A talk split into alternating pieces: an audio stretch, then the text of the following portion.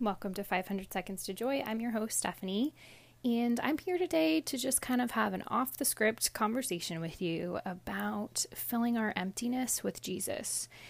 And I want to share from my own life what I've been learning during this time of shelter in place. And maybe you can relate to this.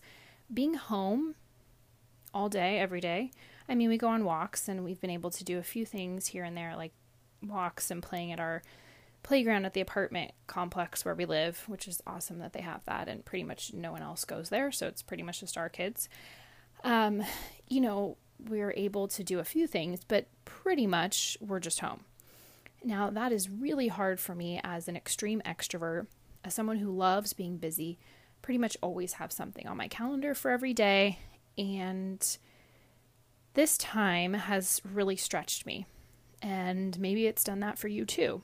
And I think when everything is stripped away, when our normalcy is stripped away, when the things we enjoy are stripped away, when our opportunity to connect with family and friends is stripped away, at least in person, um, I think we just realize our emptiness more. Um, and St. Augustine talks about how our souls are restless until they rest in you, God. And I really feel that lately. My soul feels restless. I'm restless. I'm not really bored because I have two little kids that I'm constantly taking care of, but just sort of feeling kind of unmotivated at home or just sort of blah sometimes. Like, oh, we're home again. And like I said, I love being busy and I think that's a way we distract ourselves from these deeper things in life. And we distract ourselves from um, pain, suffering, our own mortality. Getting to know myself a little more, learning I'm an Enneagram 7, which is the entertaining optimist. Um, one of the core weaknesses is trying to escape pain and suffering and unpleasant emotions, which I totally connect with. Um, I have tried really hard to maintain positivity and looking at my blessings during this time, but I'm not going to lie, it's hard too. I've had some really down days lately. And um, something that really inspired this episode about filling our emptiness with Jesus and really presenting our emptiness to Jesus is having a life coaching session with Erin Ingold from Metanoia Catholic. And she was on the podcast before, and she talks a lot about mind management. She's a mindset coach.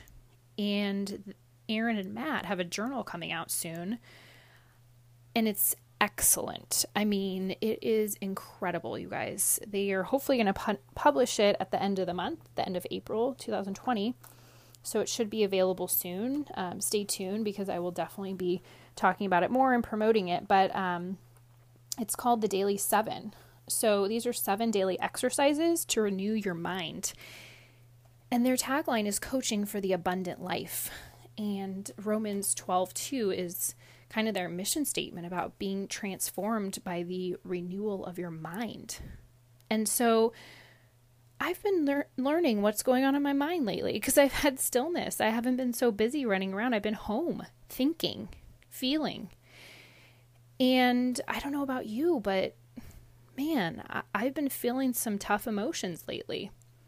I've been feeling some emptiness and just some stirrings of like, what's my purpose, God? What do you want me to do here? Am I doing a good enough job as a wife and mom? Just all these feelings. And I'm learning that Jesus wants to fill this pain, this void, this emptiness in us. And I think one of the main ways we can do that, since right now we can't receive the Eucharist. Um, we can't go to Holy Mass. You know, churches are closed right now, but we have our Bibles, we have our catechism. You know, scripture can fill us up, you guys. It's incredible. Just the the comfort I've found in the pages of my Bible lately. And so I really feel like now is the time that we are being called to draw closer to Jesus and we are being called to enter into a deeper relationship with Him and really present our pain and our frustrations to the Lord. And just really recognize our need for Him and that it's okay to need Him. It doesn't mean that we're this person who is going to just break down at any moment because that's what I worry about. I worry that if I admit that I need him, that I'm just going to like I don't know, I'm going to lose it and uh, my life's going to fall apart because I'm going to admit that I'm broken and things are hard. And if I enter into that hard, then what? How will I find my joy again? But I think it's precisely through entering into that pain, that struggle, admitting that we're broken, admitting that we don't know, we don't have the answers, we feel out of control.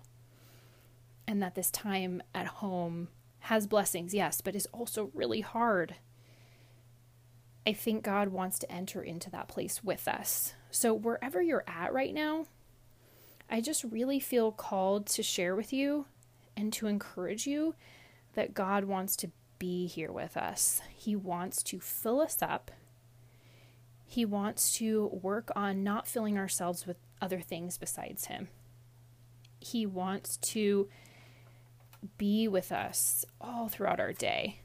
And if you're a busy mom, you probably can't sit and pray for an hour. But you know what? I'm learning that prayer is really lifting our hearts and minds to God. And we can do that at all moments, all times of the day. And we can keep bringing Him our struggles, our joys, everything. We can present it all to God. We can bring it to the foot of the cross and ask Him to transform us through it. And I really believe if we open ourselves up to God and allow Him to fill us, I really think we are going to find that peace that surpasses understanding and that joy that doesn't really make sense right now but I really believe that we, if we allow His Holy Spirit to fill us and maybe say something simple like, Come, Holy Spirit, I feel as if, you know, the Holy Spirit will respond and we will enter in a close, into a closeness with Him and be filled with Him in a way that maybe we've never experienced before. So I just invite you to pull out your Bible, maybe go to Romans Romans has been encouraging me a lot lately. And um, in Romans 8 26, it says, In the same way, the Spirit too comes to the aid of our weakness, for we do not know how to pray as we ought, but the Spirit itself intercedes with inexpressible groanings. So maybe you don't know where to start, and you can just say, Come, Holy Spirit, and allow God to take it from there and ask God to fill your heart. Fill your brokenness, fill your pain, fill you with Him, and replace fear with His peace. So I hope this encouraged you today. And if it did, let me know. Let me know if there's a way I can pray for you. I really am in this with you.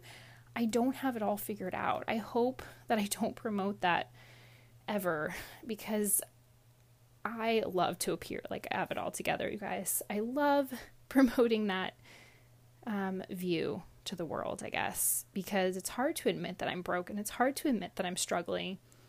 I don't like people to see that. I like people to see the joyful, happy Stephanie, the Stephanie that has it together. But I really don't, you guys. I don't have it all figured out.